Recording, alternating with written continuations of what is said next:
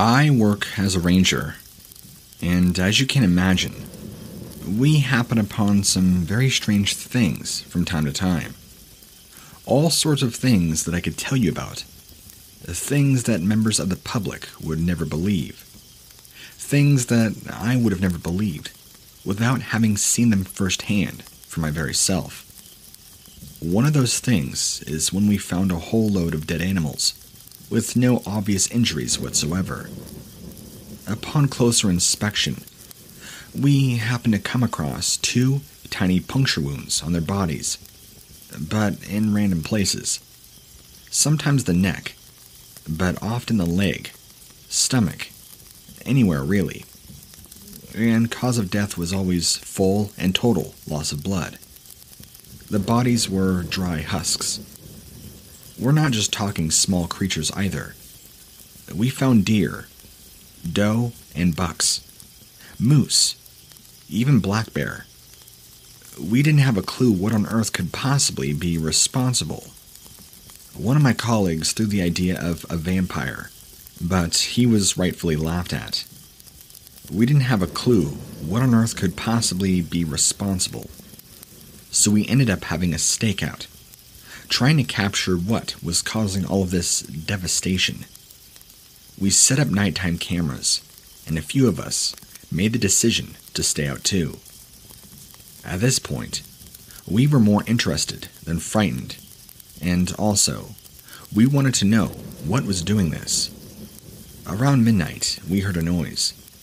We were all hunkered down, just waiting to see what, if anything, might come. Of course, the woods in the evening isn't exactly quiet, so we were just waiting to see what was causing the attacks. We were looking at the monitor, which was showing us the screen from the infrared cameras. We didn't want to get too close to where we thought the action was taking place, as whatever predator it was would be able to smell us and likely not appear. Well, something did show up on camera, but we have no idea what it was.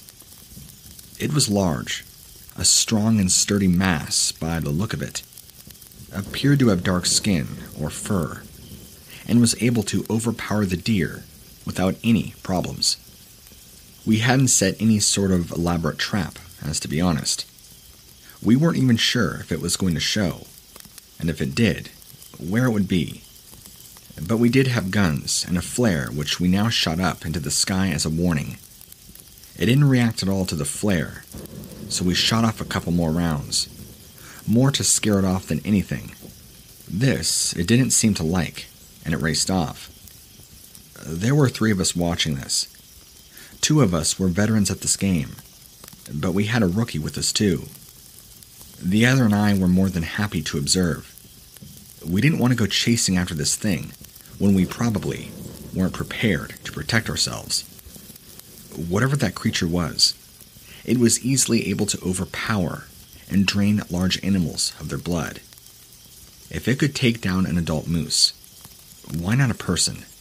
However, the rookie must have gotten it into his head that he wanted to be some kind of hero as he charged off in the direction of the beast. Thankfully, whatever it was was now long gone. Even with a firearm, I wouldn't have hedged any bets on who would win. And do you know what? It never came again whether it knew it had been spotted or not, or whether it sensed us there, we'll never know.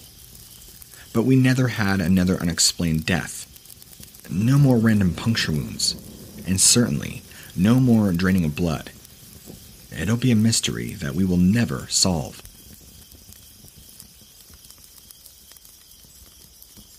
My parents were high school sweethearts, living in Arizona at the time. Sometimes they would go horseback riding together, far out into the desert. They ended up buying a ranch too. But before all of that, they had a really messed up and traumatic experience.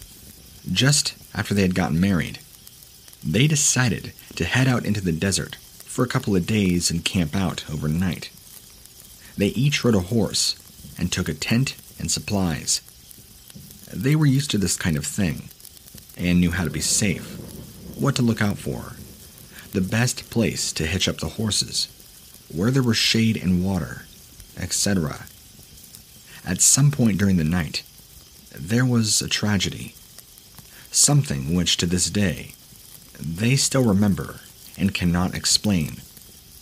You see, when they woke up the next morning, one of the horses was dead, flat on the ground, no visible injuries whatsoever, but very much so dead.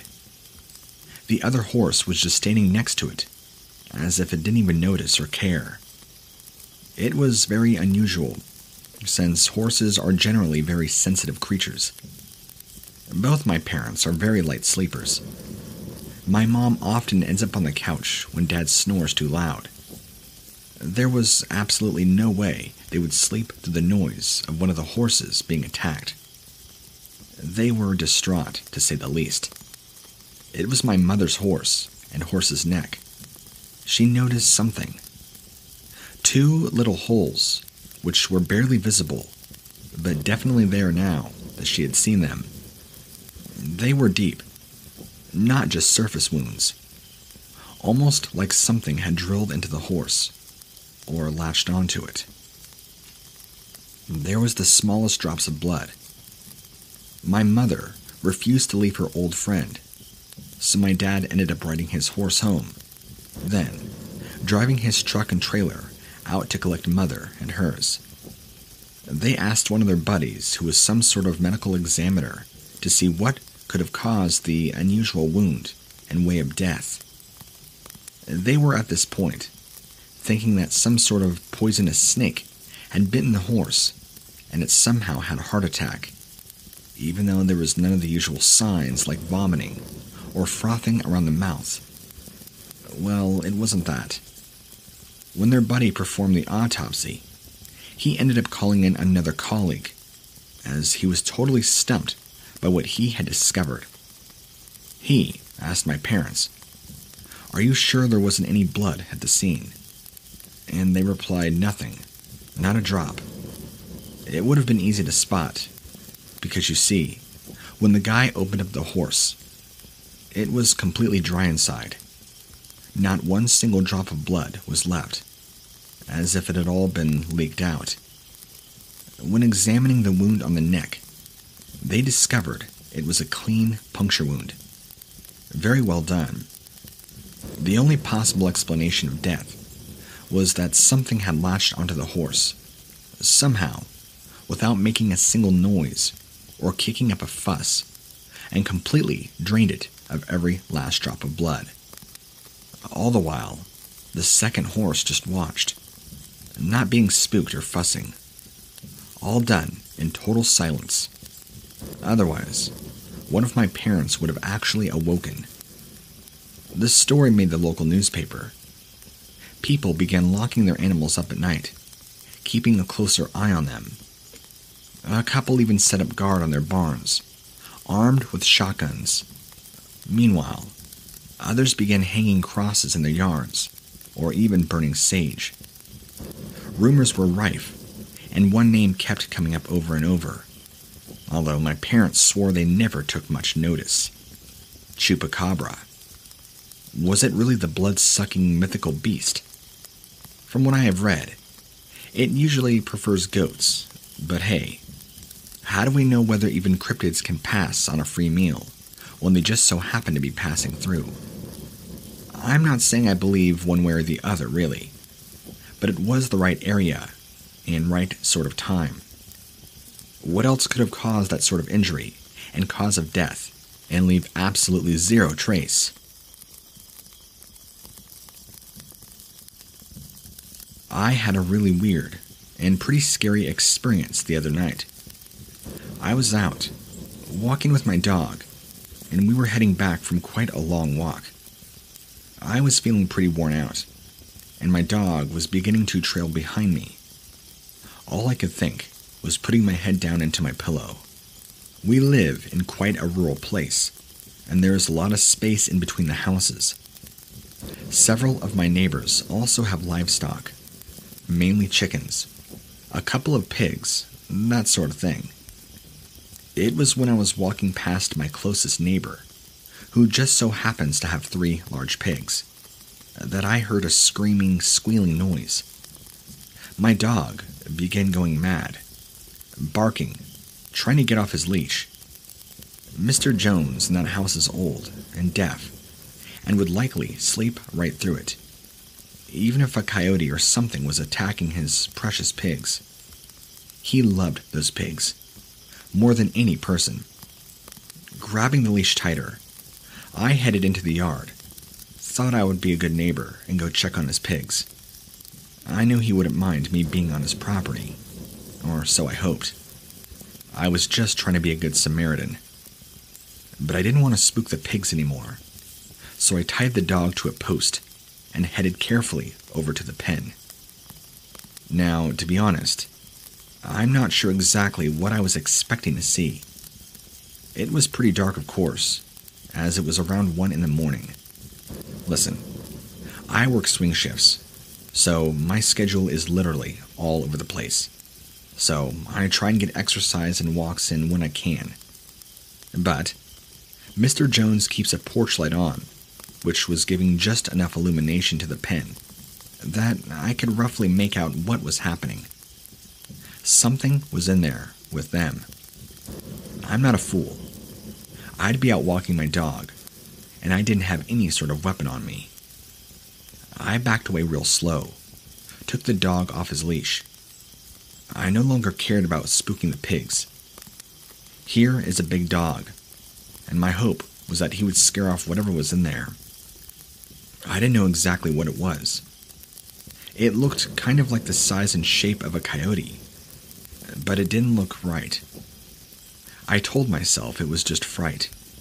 I was scared, and the fact that the pig pen was in shadows. Well, my dog leapt in and began attacking whatever this animal was. About a minute later, gave a yelp that almost stopped my heart in place.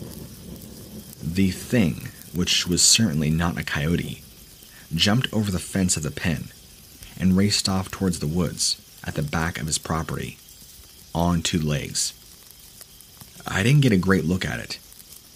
I jumped into the pen, and as my dog was lying on his side, whimpering and dying, there was blood pouring out of his neck. I checked on the pigs. All three were dead. They looked like they had just fallen over and died. I wrapped my dog's neck in my sweater and banged on Mr. Jones's door. I didn't want to stay.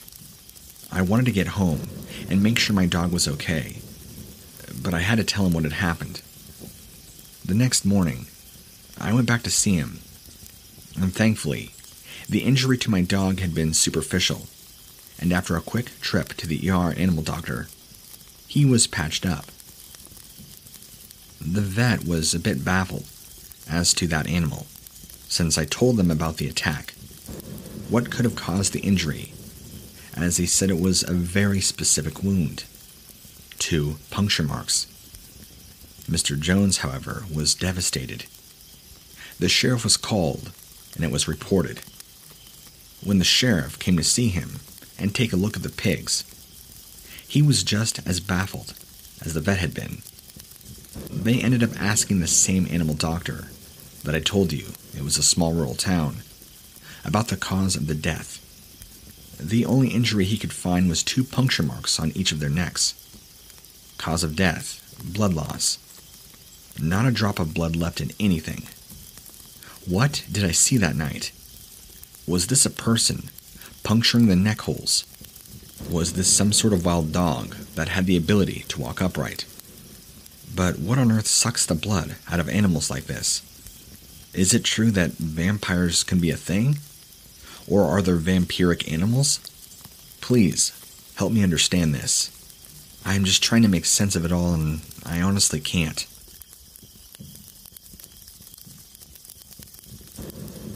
So, I have to preface this story with admitting that I had been drinking when it happened. However, we were talking a few beers, down with my local friends. I wasn't wasted. Just a nice warm buzz. Best to be honest. It happened a few years ago, Now, oh, and before I continue, I have never met any drinker in my entire life or known anybody that has seen things off of a few beers. I feel like that's important to note when I tell this story and people say, yeah, but you drank, or yeah, but you were buzzed. Again, alcohol, at least in that small of quantity, does not cause hallucinations. Not like this. As I said, I'd been down at the bar, and we had been chit chatting and having a good time. Once it got to closing time, we all headed off our own way. For me, it was about a half hour walk home from me, which I never minded. The fresh air was always clearing and invigorating. I have walked that route a hundred times, day and night. And at the time, it was sometime in November, before Thanksgiving. I can recall it being very dark and cold, and I was walking pretty quickly. I do live in a little busy town, though, so there were streetlights most of the way, cars going past. It wasn't dead, even though it was roughly 11:30 p.m. So not early, but not in the early hours in the morning. But halfway through my walk, there is also an underpass under one of the main roads. They're never pleasant places. You don't want to hang around them. Not because I thought anything bad might happen, but they stink. Lots of trash. There might be a homeless camp nearby, I'm not sure. But I do know sometimes you get homeless people. They never give me any problems, and I feel bad for them. But they usually bring down a lot of bad things drugs, trash, drug deals, gangs, etc. It's a case of head down, hands in pockets, breathe through your mouth, and get out of there as soon as possible. The road above it is fairly large, and the pass is quite long, and of course, several of the lights in there are always broken or seem to be flickering. Even in the middle of the day, it can be a bit spooky. So, it was typical that when I was walking through right, then less than half of the lights seemed to be on one, and the ones that were, were flicking on and off, like some lame laser show. I was less than halfway in when they all went out together, just for a moment or two. I stopped still as they began to flicker again towards the other end of the pass, the end I needed to get to in order to exit. And standing there was the single most terrifying thing I've ever laid my eyes on. At first, I thought it was a person because what else would be standing there, tall and upright, on two legs? A person, right? What I'm about to tell you now is going to sound very cliche, but the tunnels seem to get really cold. Yes, I have already said it was November, and nighttime, but the air went from chilly to absolute frigid. I could just sense that gut feeling, that instinctual, that something was really off about this person. But I had no choice. I had to keep moving, and the only way I was going to get home was to pass him or them. As I got closer, the more weird I felt. My entire being was screaming, run away. And to be honest, as I said, although I was no means drunk, I think the alcohol in my system kept me moving and not running back in fear. They don't call it Dutch courage for nothing. Just as I was close enough to be able to make out this blurry and shadowy feature, the end light above him flashed on, and I got to see exactly what was in the underpass with me. He did look like a person. So far, he was human shaped. I know that sounds weird, but let me explain. The first thing I noticed was that he was naked and had almost white, pale, translucent like skin. Hairless, very skinny, almost sickly.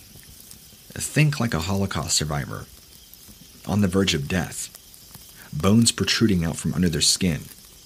They looked visibly starved, as if seeing a pale, naked bloke in the tunnel in the middle of the night wasn't traumatic enough. Then what I will describe now will tell you why this was so bad. His face wasn't right. He, or they, or whatever it was, had tiny little black eyes, virtually no nose, and a wide gaping mouth that appeared to have sharp little teeth like a shark, and two overly sized protruding canines. That's right, canines, as in fangs, and his face was dried blood all over it, like there was some coming out of his mouth. And I could tell you, I stood there gaping at him. I can tell you, I just stood there, gawking at him or it. I'm not sure now I could call this thing a him. I just don't know. Then, just as I actually began murmuring some sort of prayer, I thought it was going to kill me. But it sort of just flew away. I know it sounds weird, but honestly, just like in a movie or something, it shot straight up into the air and appeared to dissipate or vanish entirely. I ran out of there as fast as I could, all the way home, like my life depended on it, and it really did feel that way. What was that thing? I keep going through all sorts of ideas. I know some drugs can really mess you up, but as far as I know, they don't give you the ability to fly. As I said, it was a few years ago now, I can tell you that I never went near that underpass again. If I met my friends, I'd just get a taxi or an Uber home, not even bother walking. Not even in the daylight, unless I couldn't help it. I've looked through newspapers, online articles, anything, but I've never come across anyone saying remotely similar to this. Or maybe they have, and like me, have just been too scared to talk about it through fear of ridicule or fear of being called a liar. Either way, I know that I will never forget that night. And that thing I saw, I hope I never see it again.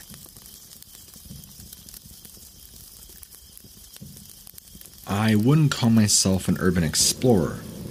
I would just call myself somebody whose curiosity gets the better of him when he sees places that look like they've been abandoned for a very long time. I don't take all the pictures, I don't make the videos, and I don't run the YouTube channel. I just see a dark hole, and some part of me decides that I can't go on with life unless I see what's in there. It amazes me how people go through their daily lives and don't notice the empty, dark places that surround them.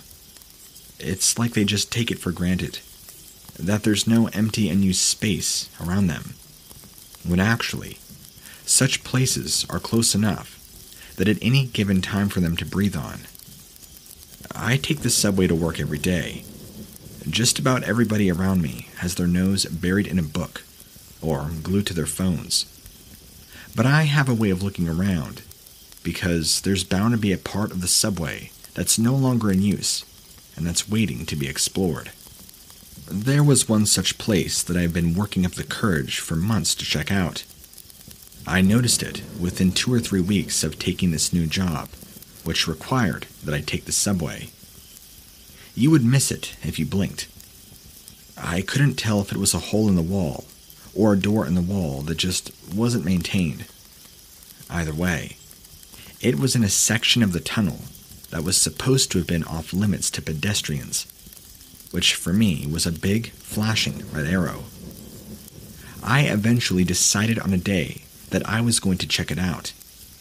I packed a bag and made sure I had a couple of functioning lights, got the schedule of the train down so that I wouldn't get squished, and then I went. The walk to the hole in the wall was a bit longer than I had estimated. I likely misjudged how quickly I was traveling when I was in the subway car. The adrenaline rush from wondering if I was going to make it in time without getting run over was oddly enjoyable. But looking back, it's not something I would want to do again. I'm happy to say that I reached my destination without incident. The only thing that happened was my heartbeat picking up from sheer excitement. There was indeed a door, but it looked like it had been torn off its hinges at one point in time and half heartedly put back in place. I didn't need a fraction of the tools that I thought I would. The door put up as much as a fight as a dead body. Shining my torch around, the first room I found myself in appeared to be some sort of office space. Desks and swivel chairs were glazed with dust. Nothing smelled out of the ordinary, besides the mustiness and stillness of age. The furniture having a slightly dated look to it. So, I made a mental note to keep an eye out for a calendar that maybe had been left behind. I was hooked. The place was mine, and I was going to uncover its secrets. The other rooms were similar. There didn't appear to be any accommodations for visitors. No lounges or anything where people would sit around reading magazines. I uncovered at least 11 rooms, and I was beginning to wonder if I would get lost. But What I had found was turning out to be rather vast. Even with all these rooms, there was no papers left behind, no calendars, which was as inspiring as it was disheartening. It suggested to me that they were trying to hide something sensitive. And then, I went into one of the more rooms that was behind a heavy door, heavy enough to take care of a freezer. That's when the smell had hit me. Something had been rotting down there, and recently. Perhaps a rat or something. I tried to tell myself, but shining my light around revealed carcasses of wild animals, arranged in neat stacks. Foxes, squirrels, raccoons, feral dogs, cats, and even rats. I think I even saw something big enough to be a dog or a coyote. Some detail about the bodies was trying to reach me through my senses. I had to stare before I could finally put my finger on it. Each carcass had two neatly spaced punctures in it. Also, the carcasses that had clearly been there a while seemed to be well preserved, as if they had somehow been embalmed, which would mean that the blood had been drained out of them. That's when I felt my throat tighten. My senses ramped up and my imagination threatened to conjure up perceptions where there was nothing to see or hear. I began to think that I could hear something matching my footsteps. There hadn't been an echo before, and then there was when I had discovered the stash of partially mummified animals. When I direct my light to where I thought I could hear the mimic, there was nothing. I decided to walk out there and not look back or stop for anything. That's when something behind me lunged and missed. When I got my light on it, I thought I was looking at a very scrawny, naked child. It was thin as bodies you saw in the photos of mass burials during World War II. Then, it turned its head toward me. It had a canine cast to its features, yet it appeared to be pink and bald. Its mouth hung open, showing two rather long canine teeth a very long tongue, and an organ clearly in the habit of lapping. I realized that I had brought nothing with me to properly defend myself, so I tried to keep my light on it and back out of the abandoned cluster of rooms. The face it kept trained on me looked fearful, but it advanced on me with each step I took backwards. I wasn't afraid of me at all.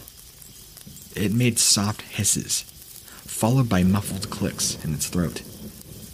Just as I had thought I might have cornered myself by not looking where I was going, I found the aperture back out into the subway. Checking the time was an afterthought. My only concern was getting away from the subway. It came right up to the doorway, but seemed to flinch at the light. I made it back out without getting run over or bitten. That's probably one of the most horrific urban exploration stories I can share with you.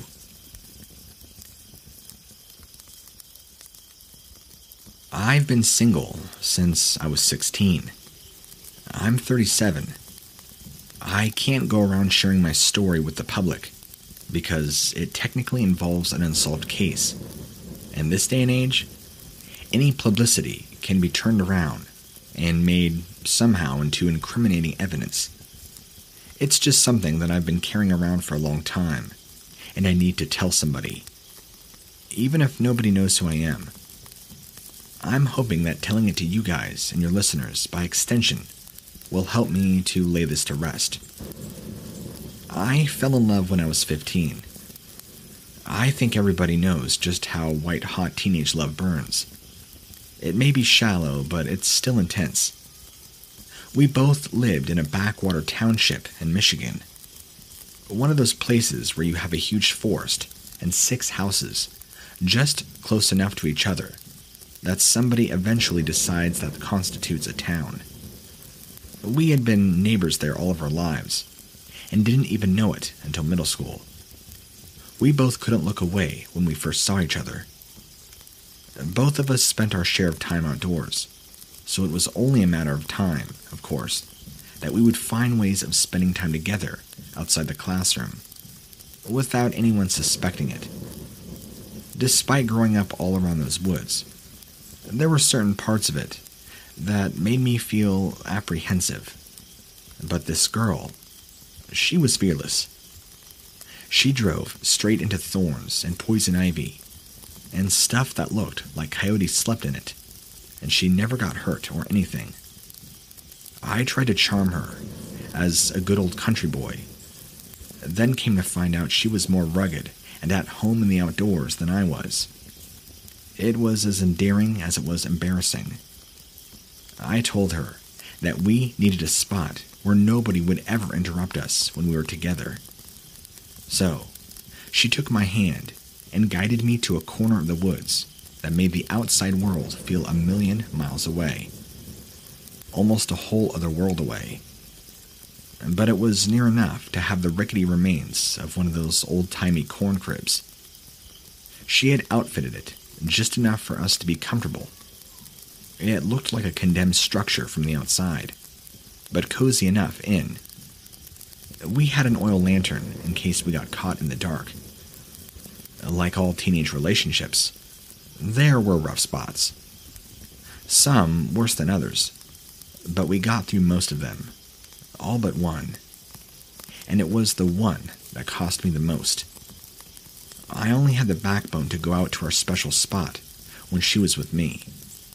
I just couldn't do it by myself. I felt like there were things in the thickets and the shadows, just waiting to get me by myself. She was in and out of there all the time by herself, but I just didn't have it in me. Our parents were beginning to get suspicious, and to that, the fact that she thought I had my eye on someone else. She wouldn't let me explain my side of things in detail that I thought was necessary. So, we ended up arguing really bad and went our separate ways. She was not at school the next day, or the day after. The weekend came, and I spied on her house. I saw her parents, and I saw her little brother, but I did not see her. I wondered if she was camping out at our special spot. I'm ashamed to say that I was too much of a coward to make a walk out to it by myself. I wanted to, but no matter how I put my mind to it, I couldn't shake the feeling of some kind of presence in those woods watching me the way I watched her house. I let Saturday and Sunday go with her, still missing. Of course, by then, the alarm had been sounded that there was a teenager who was unaccounted for. It wasn't safe for me to spy on her house anymore, and the whole thing hit the news. By Tuesday, I had worked up the bravery to go out to our special spot and see if anything had become of her there. She was there, and she was dead. I had hoped that she was just asleep, but nobody sleeps with their eyes open by that much. There was a notepad nearby. She had been writing me a letter when something interrupted her. It was a letter to me, and the page was only half full, and it ended in the middle of a sentence. There were no bruises, only two holes cleanly punched into her neck. Her skin was even gray and devoid of color. I got home, called the cops, told them what I had found. That was the day that my faith in humanity came to a screeching halt.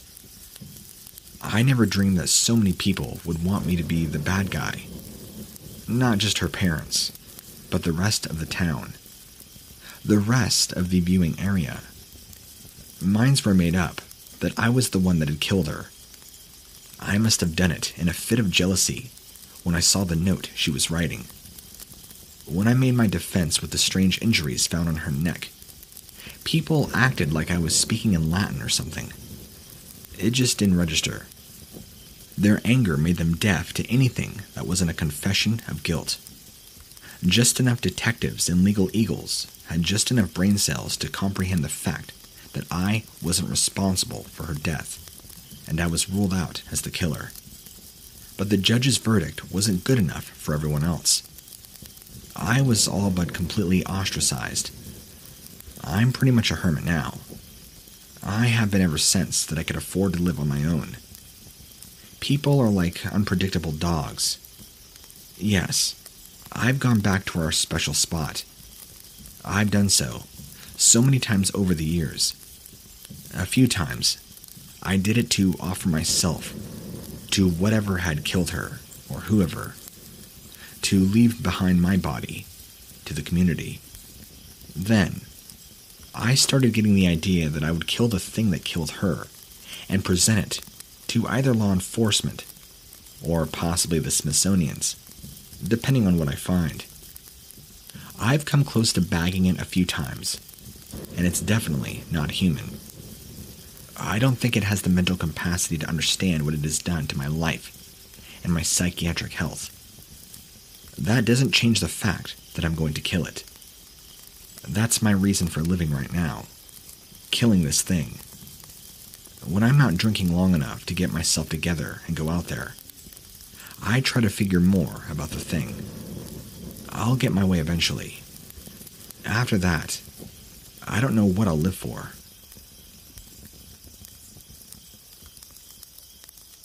This was before you weren't allowed to smoke in bars anymore.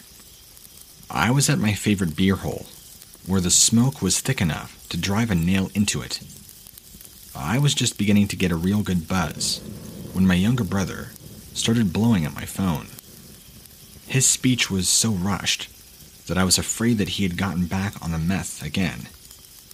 Turned out he was just super excited over something. All I could piece together was that I needed to come to his place as soon as possible. I was caught I didn't dare tell him that I went out drinking without him. I couldn't dream up anything more important to keep me from going, so I paid up my tab and left. The trees and the telephone lines were black cutouts against the setting sun by the time I pulled into his driveway. And he was waiting outside for me, running in circles like a dog that needed to go real bad. I asked him what was so important that I had to drop everything and come running right that second. He gestured to me to follow him and didn't even stop to make sure I was following. He picked up an electric lantern and led me out to a small barn where he housed a hobby sized crowd of goats. The goats were laying down, looking at us. I couldn't help but notice that they were looking nervous. My brother took me over to a couple of crates where a goat lay drawn out. I could hear the buzzing of a few flies, and I caught the whiff of death. My brother looked at me, as he was expecting some sort of reaction. Dead animals did not impress me, and I was starting to get creeped out by the eagerness that I saw in my brother's eyes. I asked him what this was all about. He told me to take a close look. I objected, on account of the fact that it was dead and had been so long enough to clearly stink. He pointed to the animal's neck, held the lantern close and the goat's dark fur. I could see it. Two holes evenly spaced, like something done by a large snake. I looked at my brother, who still looked like a maniac, about to peel out of a bank robbery. I asked him if he had found a giant anaconda or something. He shook his head, and he brought me over to another set of crates with a cage on top of it. My eyes still weren't completely adjusted, and I thought I had seen some kind of monkey behind those bars. But this monkey had no fur, had pale pink skin that was the same texture of the pleather on my steering wheel, and the eyes were wide open, coppery orange colored, and two long, hook like canine teeth sticking out from the creature's lips. And then I saw those teeth, and it hit me. I waited for some hint that this entire thing was fake. But no. It blinked. It twitched. The skin around its shoulders and legs writhed as it was seized, with the instinct to flee, but could not. He must have been happy with the look that came onto my face. He'd tried to tell me it was something funny sounding, like a choopy cooby or something. I'm not sure. He said that he had lost several goats to it and wasn't sure what to make of it until that point. So he put a hen in a cage and waited, and just like that, he bagged it. He proceeded to dance around like a fool, and that was something he did only when he was under the influence. I wouldn't find out much later that he indeed had been getting back on the meth and beginning to abuse other stuff. He figured that with the money he was going to make from selling this thing to the proper people, he could afford that lifestyle. Well, when you dance around like that in close proximity, you tend to knock it over. And cages that get knocked over have a good chance of opening. And open cages tend to not hold whatever was inside of them, if you catch where I'm going. My brother knocked over the cage, and I saw the whole thing play out like it was in slow motion. The thing seemed surprised that it had a chance to get away, but I wasn't going to put my hands on it, and my brother's coordination was shot. It got away, and just like that. Brother screwed up and paid for it. Nothing dramatic. Since he tested positive for all the garbage in his system, nobody believed a word of what he had to say, and I didn't see anything like that little green gremlin sense. You're the only person that will ever hear me admit that, which is weird. And this is a story I've been keeping in, and I know by the way I write it that I probably sound like a storyteller. But this was my own personal experience. I've never in my life seen a creature that looked to be like that. It reminded me of some failed science experiment, something you'd hear about in a sci fi movie, where they genetically splice things together to create a whole new being. Well, now that's a thing of the past, I hope.